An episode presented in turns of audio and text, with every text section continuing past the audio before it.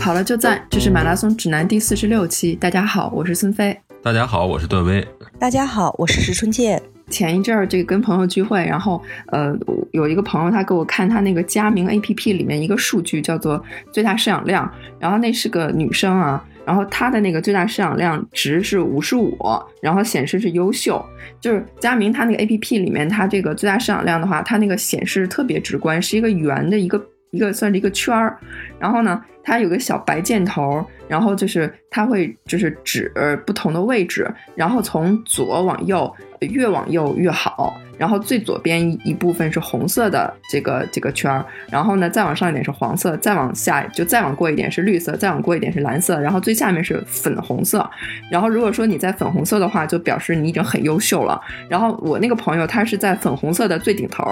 就是他已经没法再好了。就是，然后他的那个那个评价是说，您的体能年龄是二十岁，体能素质极佳，您是您所在年龄组和性别群的最高值百分之一，我觉得太厉害了。当时他这个他这个这个这个图，我让他截图给我了，然后我分享到我的朋友圈了。这个是我见到就是这个最大摄氧量值最好的一个一个数据了。嗯嗯，然后一姐能给我们讲一下这个最大摄氧量是怎么回事吗？他是多大年龄？女男生女生啊，三十多岁，女女生三十女生三十多岁，我看一下啊，三十多岁，他是五十五是吗？全马成绩三二零，然后他的哦，你看三二零对，三十五岁，如果呃在在这个最大摄氧量的表里头，如果三十五岁达到 excellent 就是最好，这个表里头是三五十四，所以他可不是最好了嘛，所以他他对对对，最全全马成绩是三二零是吧？哎呀，好羡慕呀，嗯。嗯，他特跑的特别好，而且就是我是哎，这个就有点，嗯，就是超出这个最大摄氧量这个话题了。这个女生是我见过就是跑的，就是我认识最好的，而且是最最最谦虚的一个女生。就是她老说，就是她跑的好是上天眷顾，就是不是因为就是她怎么努力或怎么刻苦，但其实她也很努力很刻苦，但是她始终认为她跑得好不是因为她那个怎么怎么努力，而是就是。天生条件好，就是他特别谦虚，他一点都不觉得他跑得好是怎么好的一件事儿。然后这个是我觉得特别难得的一件事儿，因为我我见过就是跑的就是不是那么好的人还特牛哄哄的。哎，那 那这个女孩是真的跑得很好。你知道她的呃月跑量是多少吗？月跑量啊，哎，他说过他的年跑量，哎，年跑量好像是三千公里。三千。月跑量二百多，将近三百，没到三百，两百五，对，二百多，两百五，两百五，啊，差不多，嗯，对对。其实如果说他是一个月跑量平均两百五，然后呃全马三二零，其实肯定它是有一些天赋的啊。当然就是你说的他特别刻，也是属于刻苦型的啊。就是如果一年每个月都能平均在两百五，呃，肯定是需要一些就是小刻苦去达到。哦，但是换句话说，也有人你每个月刷到三百甚至四百的人，他不见得能跑到这么好的成绩。所以，其实，在这个三二零的女生，在三二零的女生里，这个是一个呃，这个月跑量肯定不是最大的，就是甚至说不是一个不是属于最大之那一堆儿里的，所以她肯定是有一些天赋的。总体来说。嗯，这个这个这这个其实就是换句话说，就是呃，最大摄氧量是什么啊？就是它怎么会影响到我们？其实以前没有戴佳明手表的时候，没有多少人关注。现在就是因为大家训练越来越科学了嘛，呃，戴了那个佳明的手表。但是首先啊，佳明手表是不是所有的都能测？是有心率带的那款，它必须是配合心率带，呃，才能测出来这个就是最大摄氧量这种。呃，当然光电也可以，就总之它是有心率数据的才可以。然后大家就会比较关注，比较关注，呃，很多人就会去说，哎，我的最大摄氧量是多少？所以在这里先有一个小的科普，就是最大摄氧量是什么？那最大摄氧量就是人体在做比较大的强度的运动的时候，你的每分钟每公斤体重消耗的氧气量。所以有的时候最大摄氧量也叫耗氧量，最大耗氧量就是你的身体在一分钟之内一公斤体重平均能够消耗多少氧气量，这个叫做呃最大的摄氧量，也叫最大耗氧量。那它其实为什么说跟呃很多人会去关注这个指标？呃，它其实是评价人的有氧耐力的一个比较直观的指标。就比呃，因为你想耗氧量，什么样的运动需要氧气呢？那你想这个，比如说百米呀，呃，这种短距离的项目，那就肯定是它还没有用到氧气，它就跑完了。所以它更多的来自于一种无氧代谢。那么有氧代谢肯定是对耐力选手是最重要的，耐力选手是比较依赖于有氧有氧代谢，所以最大摄氧量这种氧气的消耗量，总体来说是评价一个耐力项目的比较好的一个指标，所以它很多时候是作为一个耐力项目选材的指标，看看你每分钟每公斤体重的你的耗氧量是怎么样的。呃，佳明里头，他会根据这个就是最大摄氧量的数据，甚至会预测你的成绩。其实我们以前讲过那个丹尼尔斯那本书，他也会根据最大摄氧量去预测你的成绩。所以有的人就特别特别的去关注这个指标。嗯，就是其实我们的身体在做任何功的时候，它都是需要一个这个摄氧量的啊。比如说，就是它都它每分钟每公斤体重都在都在消耗氧气。简单的说，每分钟每公斤体重按毫升数来说的话，比如说你睡觉的时候，它每分钟每公斤体重也是需要三个毫升的氧气。好，假定说我爬楼锻炼，那我可能每分钟每公斤体重需要十六毫升的氧气，这是需要。那比如说跑步这项运动，呃，如果说我是按照八分多的配速去跑，也就是说，我一个小时能够跑一个，呃，呃七分多配速。比如说我七分半，我一个小时能跑个九公里。那他是这时候这个人就要具备的最基础的最大摄氧量可能要到三十左右。那再往高了说，有人能够用四分钟的配速去跑，对吧？那他这种最大摄氧量四分钟的最大摄氧量，那肯定得在这个五十五之上了，就是类似的。那你要像。到了这个顶级选手，我是以三分多去跑，那这种选手他最低最低的摄氧量也得在最低也得在七十左右了，就他们的可能都在六十七、六十八，当然还有更高的啊，所以它确确实是跟你的这个成绩有一个比较线性的相关关系啊，嗯，但是有一个问题就是最大摄氧量的，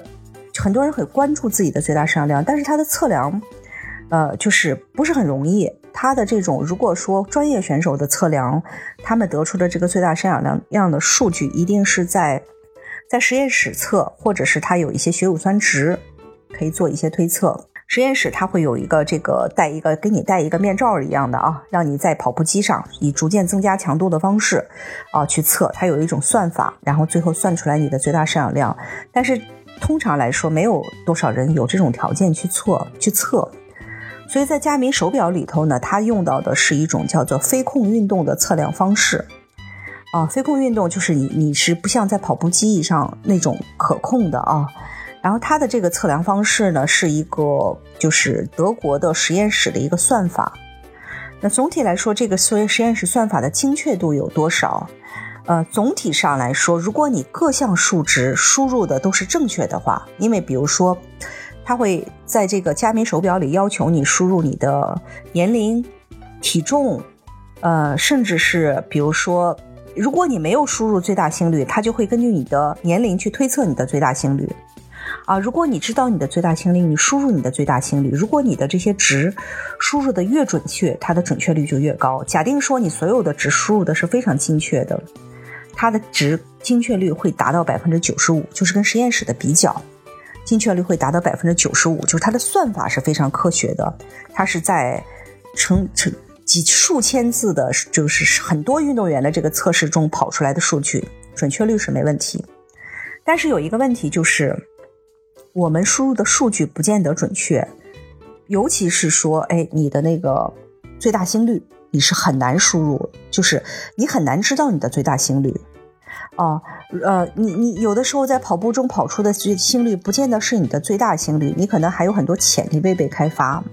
所以最大心率，它如果根据年龄去推测，或者你输入错了，比如说你上下误差在十五次，比如说高了或者低了十五次，这个最大摄氧量的误差就能到百分之九，啊，就会误差很大。啊，所以说，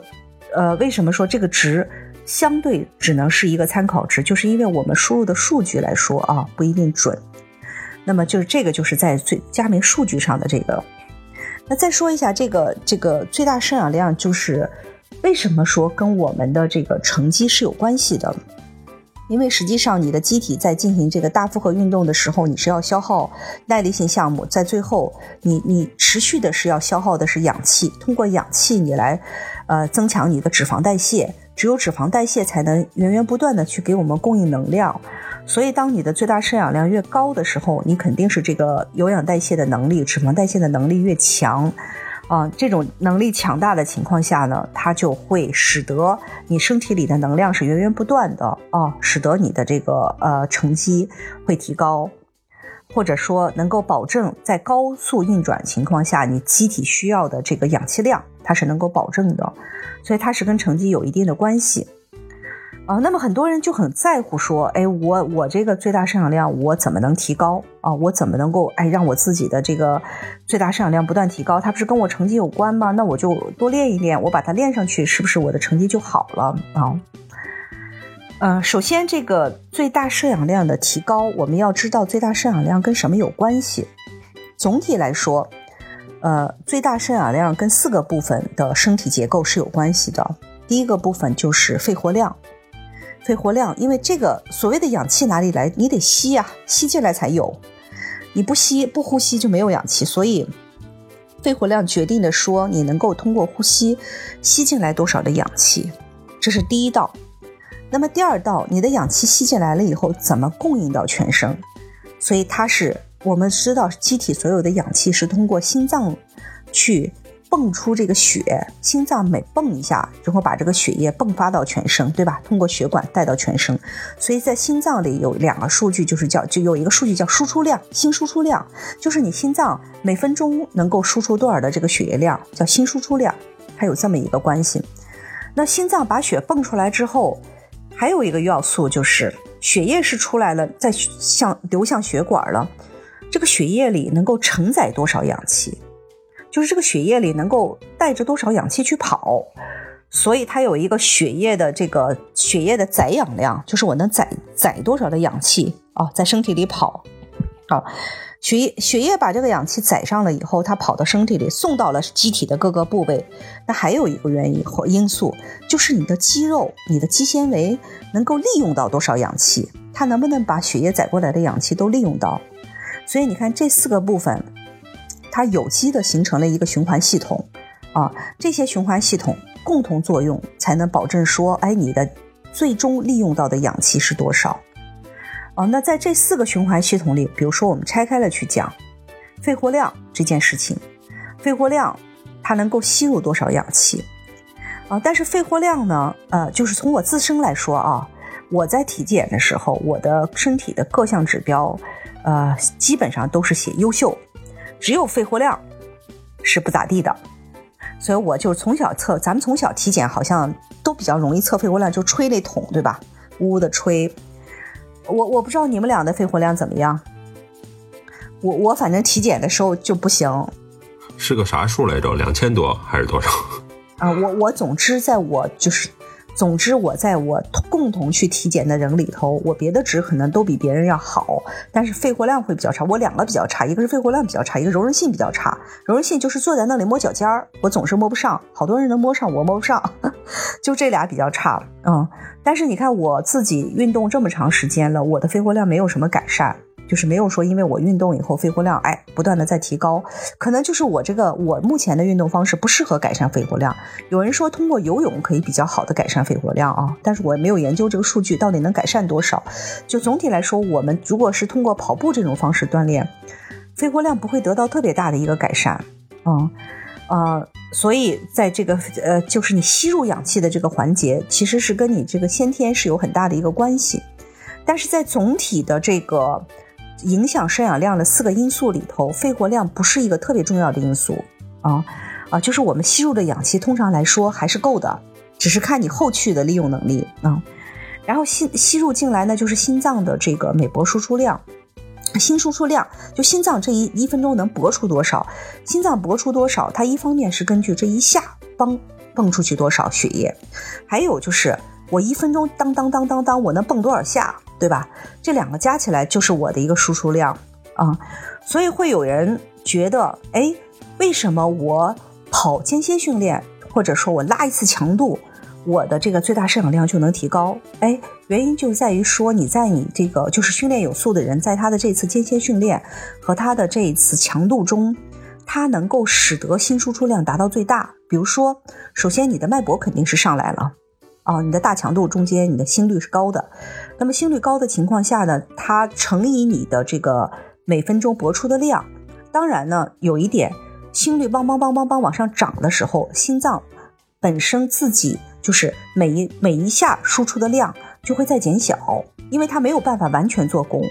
所以它做功就像不完全收缩一样，它这个量在减小，量在减小以后呢，呃，这个每每一下蹦出来的少，但是相对来说你心率提高的很快，尤其是训练有素的人，比如说他减少的不是特别多，但他心率又升得很快，所以他的心输出量在增加。如果说心脏的这个心输出量在增加，那么就导致着在四个因素中，它能够。蹦出更多的血液，带出更多的氧气哦。那么从这个环节上说，为什么就是有人做间歇，有人做强度，每次练完他说我的最大摄氧量在涨啊，他也很喜欢看到每次强度完了之后，嘣，他这个数值就往上蹦了一下。嗯，好，这个就是心输出量的作用。但是心输出量我们还要说一点。如果你就是靠间歇、靠强度去把这个心率乘以每一次蹦出的血量的这个乘积在增长的话，你别忘了，就是强度对人的呃影响是很大的，就是它恢复很慢，这是第一，它恢复很慢，你没有办法每天靠强度去维持你的训练。还有一个就是强度会给我们带来很多负面的东西，比如说我们以前在节目中提到的这个自由基，呃，就是强度训练带来的一个副产品。啊，它会很大程度的去，呃，可能影响甚至破坏我们的有氧代谢系统啊。所以强度训练为什么说不能过多？这也为什么说有的人其实可能在夏天的时候每周都去跑间歇，玩命的跑间歇，强度练得很大，但是他最终的马拉松成绩改善的并不是很大。或者说有的人每次跑步其实他都喜欢就是比较尽力，强度比较大。看着哎，最大摄氧量也不错，但是啊，成绩改善不大。还有，如果你的强度过大的情况下，最大摄氧量是会下降的。啊，最大摄氧量会下降，就是当你的呃强度到了一定的时候，你的心率乘以你的每搏输出量是不再往上走了，心输出量会往下掉的。啊，那这就是说，从我们的训练角度说，哎，我们那强度不能大的话，那就证明的心率不能高。心率不能高，那就意味着说，我们是不是可以通过我们的训练，我们心脏这一下的泵出量，来去提高我们总体的心输出量，在这个因素的改善上，那这个是完全可以的啊。也有研究数据表明，就是你心脏单次搏动一下泵出的血量，并不是心率越高越好，它就有一个就是曲线，在这个峰值，如果你在这个曲线的最顶峰，你去训练。那么有可能就是说，你的这个心输出量，就是每搏输出量总是维持在最大的状态，它总是能得到一个比较大的刺激。这个就是我们在平时有氧训练中的一个强度问题啊。比如说，有些数据表明，有些研究数据表明，有很多人啊，可能多多半的人，可能我的有氧心率维持在，比如说一百四到一百五的时候，这一个这我的心脏的这个单次的泵血量是最大的。我低于这个数，或者我在高于这个心率区间，我心脏可能单次的泵血量就往下走了，对吧？那么这个就是我们平时的这个通过我们有氧训练，通过我们适当的有氧训练，就像是奈林那本书中提到的最大强度的有氧跑，对吧？最大有氧心率等等这些数值，我们通过这个有氧训练锻炼的是什么呢？就是锻炼的这个曲线的峰值，锻炼的是我单次搏动泵出的血量。这个单次搏动泵出的血量，才使得我们的这个呃呃心输出量可以增加。那如果在有氧训练中，我们这个指标可以得到改善，这个才是一个可持续的改善。因为你的这种靠间歇、靠强度拉起来的这种改善，它确确实实不是一个在训练中可以持续的。或者说可以规律反复的一个啊。那么我们的训练，我们的跑步是是是要不能停，是不能断的呀。一周三次、四次或者五次，你不能都把它作为强度训练。那我们平时怎么练？我们就是在有氧训练找到自己的一个比较适合的有氧强度啊，然后在这个区间上去训练，去增大你心脏每跳一下蹦出的血量啊。总体来说，这就是改善的是我们呃，就是影响到最大摄氧量的第二个指标，就是心输出量。第一个指标是肺活量，我们说了它很难。短时间内改变，甚至有的人像我这种人，这这这一直也没见过改变。那好，我可以通过我的心输出量啊，那我的心输出量为什么我我可以得到改变？比如说我自己现在，我以前的成脉是六十，我现在的成脉是五十。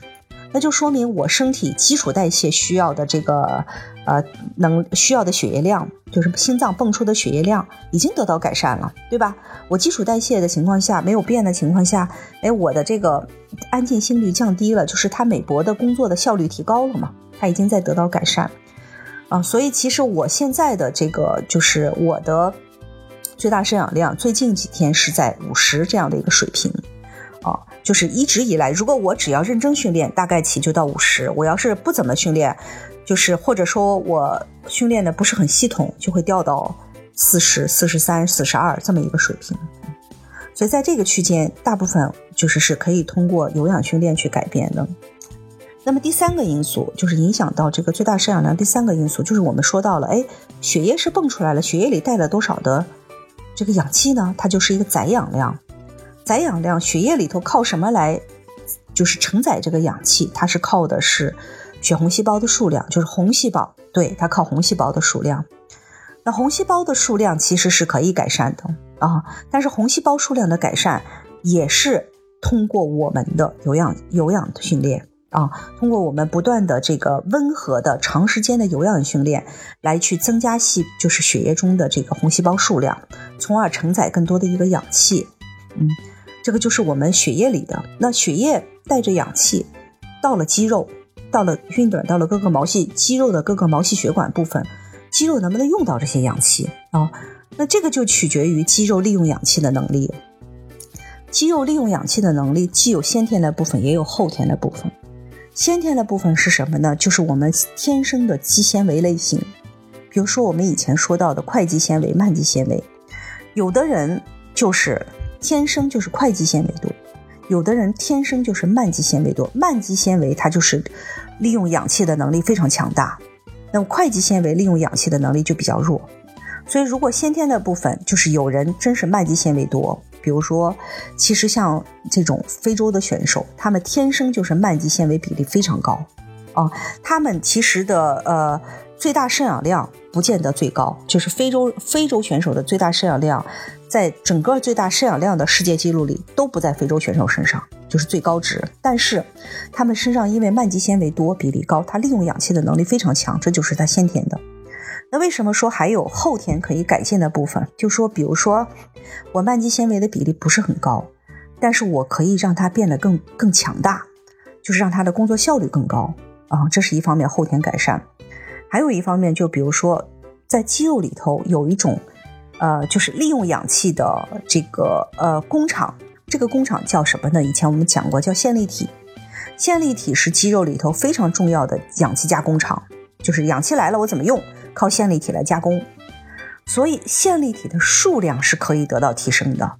即便我的慢肌纤维可能不是特别高，但是我的肌纤维里头的线粒体的数量不断在得到提高，我利用氧气的能力也是可以提高。而这个利用氧气的能力。就是慢肌纤维的变得强大，还有我们线粒体，哎，数量变得多，这些靠什么？只有靠有氧训练才能改善，啊，因为你你你你强度训练是用不到慢肌纤维的，用的慢肌纤维的类型就很少，数量调动起来的很少，你大多数用的是快肌纤维啊，然后强度训练更多的代谢用到的是就是这种混氧代谢，它也对线粒体的刺激不是最大的。所以总体来说，你看翻过来说，哎，强度训练可以特别明显的改善最大摄氧量，哎，但翻过来说，你最大摄氧量四个指标，你要让它把它的根基打牢，把它的整体的基础的呃形态发生变化，基础条件发生变化，还是在有氧训练，有氧训练去改善你心脏单次的搏出量，有氧训练改善血液里的血红细胞数量，有氧训练改善肌肉里慢肌纤维的做工，有氧训练改善就是呃慢肌纤维里线粒体的数量，这些数量这些因素统统在改变的情况下，你的最大摄氧量会是一个持续的提升。因为其实强度训练是这样，你今天一次间歇训练叭上去了，你后几天没做强度，你要是做一些就是慢跑啊，甚至不跑了，它又会下来了。它就是这样的一个周期啊，但是有一些人，如果他的有氧训练的强度是适当的，持续进行有氧训练，没有进行过强度训练，他依然会把他最大摄氧量不断往高拉升，啊，依然你会看到一个就是比较明显的提升在最大摄氧量上，并不是只有靠强度才可以拉升，这些基础条件改变的情况下，就是最大摄氧量是会逐渐的在提高的，嗯。嗯，但是我们呃现在发已经说了，就是这个这个最大摄氧量的改善啊是哪些因素？哦，在肺活量这一块再补充一下，肺活量虽然我们不可以去明显的改善它，但是我们有的人却可以破坏它。什么样的人呢？就是抽烟的人。啊，抽烟它是能够就不光是一手烟啊，如果你在一个办公室里工作，这个办公室里头还有二手烟。比较多的这个二手烟的话，这个肺活量是会得到一个比较大的一个破坏，啊，所以二手烟它会让你的呃心肺得到破坏，你的心肺导致着这个最大摄氧量会下降。所以肺活量虽然我们没有办法提升，我们还要注意这个有没有会被破坏。嗯，那那这个呃最大摄氧量它。它其实是这样，人体的最大摄氧量天生就会有一个基础数据，所以其实为什么说在选材的时候会选，就是最大摄氧量，啊，它其实先天的因素还是蛮重要的。因为什么？因为这个数值在后天可被改造的部分，它是有天花板的，它不是说我可以无限的增大，只要我好好练就无限的增大。最大摄氧量是有天花板，比如说。呃，通过运训练，这是在很多数据上说，通过训练最大可以改善，可能也就是在百分之二十左右，就是在你先天基础的这个最大摄氧量基础上，可能最大的提升就是在一个百分之二十左右的数据。还有一点就是，如果你不运动，这个最大摄氧量是会下降的。啊，随着年龄的增长，最大摄氧量下降的速度还是挺快的，还是挺快的。就是我们机体里头这个整体的来说，你的代谢水平，啊，你的这个利用氧气的能力，随着年龄的增长会下降。所以其实我们的运动，比如说我不是一个跑马的人，我就是一个以跑步带给我健康的人，你呢也会使得你的最大摄氧量的下降速度变慢，哦，甚至说保持也是一个非常好的，就是你的健康跑会让你的最大摄氧量会保持也是特别好。嗯，所以这个数据它其实很多先天的因素，后天改善是有天花板，嗯，但是呢，我们会让它去保持，就是不会说哎掉的很多，这个也是蛮重要的一个数据。嗯，那么接下来就是还有一个就是大家到底需要多么重视这个数据？哎呀，觉得这个数据就重视的不得了了。有一些人说呀，我没有心率带，我没有心率手表，我不知道最大摄氧量，我就不知道我这个。到底能怎么预测成绩？很多人是拿最大摄氧量预测成绩，但是我们说过了，就是你的那个非实验室测出来的最大摄氧量，它的准确率可能不小心就被影响很多，影响百分之十甚至更多，所以它对你预测成绩来说并不是很准确啊。那么我个人觉得最大摄氧量呢，它是一个什么样的参考指标呢？它是一个趋势指标。你比如说，哎，你近期的最大摄氧量是在一个上升状态，哎，说明你近期的训练强度啊、量啊各方面是比较适中的，就是这个持续的看要，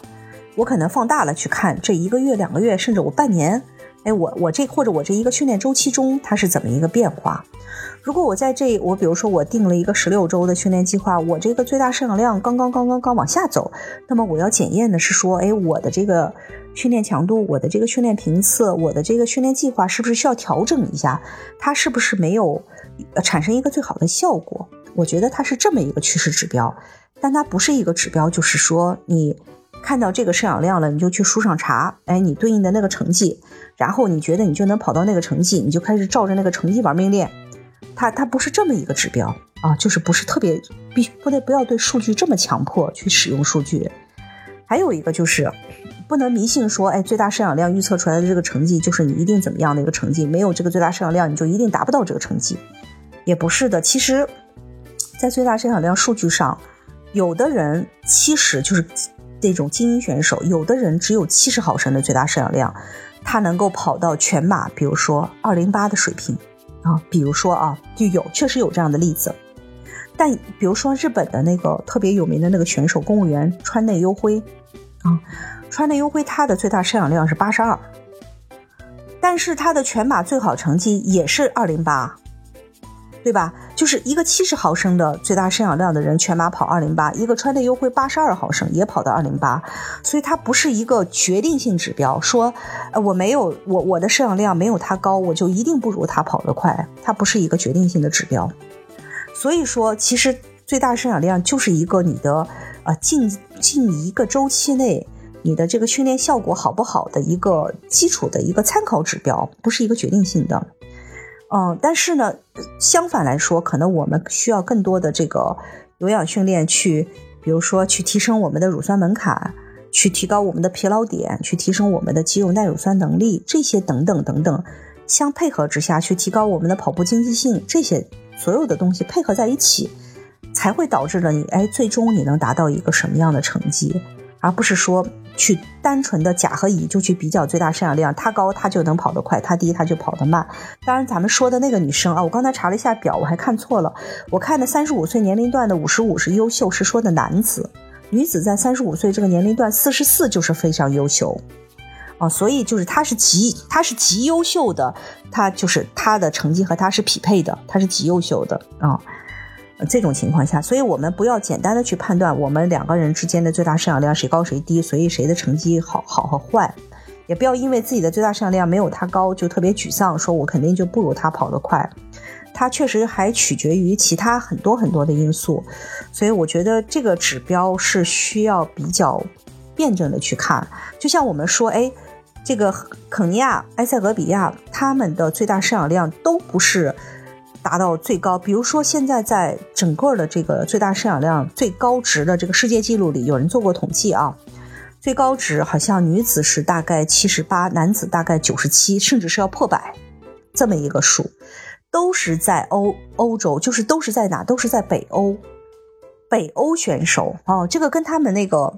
生活的地理条件有非常多的关系。因为它第一，它是一个相对高海拔的地区；第二，就是它的温度、湿度、海拔加在一起，这几个综合条件是最理想的。所以，北欧选手的这个最大摄氧量又就是会产生最高。你比如说非洲，非洲它也是高海拔，但它可能温度、湿度不如北欧。那你比如说我西藏也是高海拔，可能西藏它又太高了。就是北欧，它比如说这种。可能在两千左右，这种海拔，就像咱们为啥云南昆明出了那么多好的长跑选手，为什么西藏没有出很多的长跑运动员？云南队很厉害，就是它的那个海拔温湿度是特别适宜，正好在卡在这个这个点儿上，就是比如说一千八、两千、两千三、两千五，但是到了西藏变到三千六以上了，它反而就会出不来很多的这个，对对对，所以说你看。肯尼亚的人翻过来说，他并不是达到最大摄氧量的世界纪录，但是他的全马成绩很好。北欧的人可能最大摄氧量非常高，但是没有觉得哪个哪有哪几个北欧运动员特别知名，对吧？所以他确确实实不是一个特别特别决定性的因素。这个还就是从我们自己的角度要特别辩证的去看这个事情，就是我们既要了解，哎，他是怎么来的，然后有多少因素在影响着他。然后这个数据对我们来说意味着什么啊？我们怎么改善？哦，然后我们一利用这个数据，哎，我们是在训练中怎么去利用这个数据？怎么辩证的去看？啊，我觉得呃，总体来说就是这样一些。嗯，然后那个前一阵儿那个特别就是跑圈弄得沸沸扬扬的那个新闻，就是王嘉丽和那个李文杰被查出来那个就是。呃，兴奋剂违规，然后查出来的那个禁药的名字都是都是外源性促红素 EPO，然后这个这个这个禁药它的作用就是增加人体血液中红细胞的数量，能够提高血液的这个含氧量，就是刚才您讲的那个，就是它能够等于说是四个方面里面对第三步能够提高第三步的效率。因为他们都是他们当时查出来的这个 EPO，就是 EPO，它就是不太可能含在食品中，就是不太可能说是误服之类的。如果说含在食品中，我们我对，如果含在食品中，我也愿意误服一点儿。我还我也想知道哪个食品哪个食品能让我误服一点儿。总体来说，你的血液中的这个红细胞数量多了，你载氧量好了，你跑起来也会舒服呀，对吧？所以它这个它这个都是注射用的，所以就是说。其实我们自己作为一个呃，就是呃，经常跑步的人，又是一个跑马的人，你在你身体条件改善的方面就需要越来越精细了。就是你要知道，哎，什么样的训练带给你什么样的刺激，什么样刺激带给你什么样的身体反应，而不是简单的就是跑跑跑或者是拉强度之类的。其实我特别高兴的是，就是在我们的这个微博中，还有就是有一些朋友，他跟我发信，他就写信，他就是会说。嗯，就是听完我们的节目之后，最大的收获就是知道要慢慢跑了。啊，我觉得可能我们没有带给大家很多的这个特别精细的训练方法，什么样的训练计划，什么样能让你破这个破那个的。但是就是从道理上讲，他知道慢慢跑了，而且他通过慢慢跑，哎，他发现很多东西在改善，他自己很越来越享受了啊。所以这个就是说，我们也希望大家。呃，就是对自己的这个整体的跑步，对自己的健康，对跑步能影响到自己哪些方面的精细度关注的越来越高了，啊，知道自己这个我为什么慢跑，那我知道道理，知道大概起我要慢跑，我现在就是想知道，哎，哦，慢跑能让我的这个线粒体数量增多，慢跑能让我这个改善我的这个血红细胞的含量，慢跑慢跑也可以增加我心脏的这个输出量，还有慢跑可以。带来就是负面的影响，就减少产生的那些自由基之类的垃圾。我觉得这些哎也能促进。你看，有时候大家很关注的这个最大摄氧量的这个数据，就是如果能知道这些道理了，其实我觉得就是一个挺好的事儿。很多朋友他开始跑步是为了减肥，然后呃，很多朋友也是说觉得呃，我想越跑越快。那其实呃，就是呃，通过跑步，然后让自己变得更苗条，或者是说。经过长期系统的训练，你能够越跑越快或越跑越远。那其实这些现象都是跑步带给我们的好处的最细枝末节的好处。嗯，我是觉得其实它最大最大的好处是对于我们整体健康水平的提升。对，我觉得没错，特别好。感谢大家收听马拉松指南，我们的节目每周三播出，也欢迎大家关注我们的社交账号，经常有福利送出。我们的微博是。马拉松指南官微，官方的官，微博的微。我们的微信是马拉松指南播客，也欢迎大家关注主播的微博。我的微博是段威，喜欢阳光很好。我的微博是孙飞 runner，我的微博就是我的名字石春健，春天的春，健康的健。我们下周三见。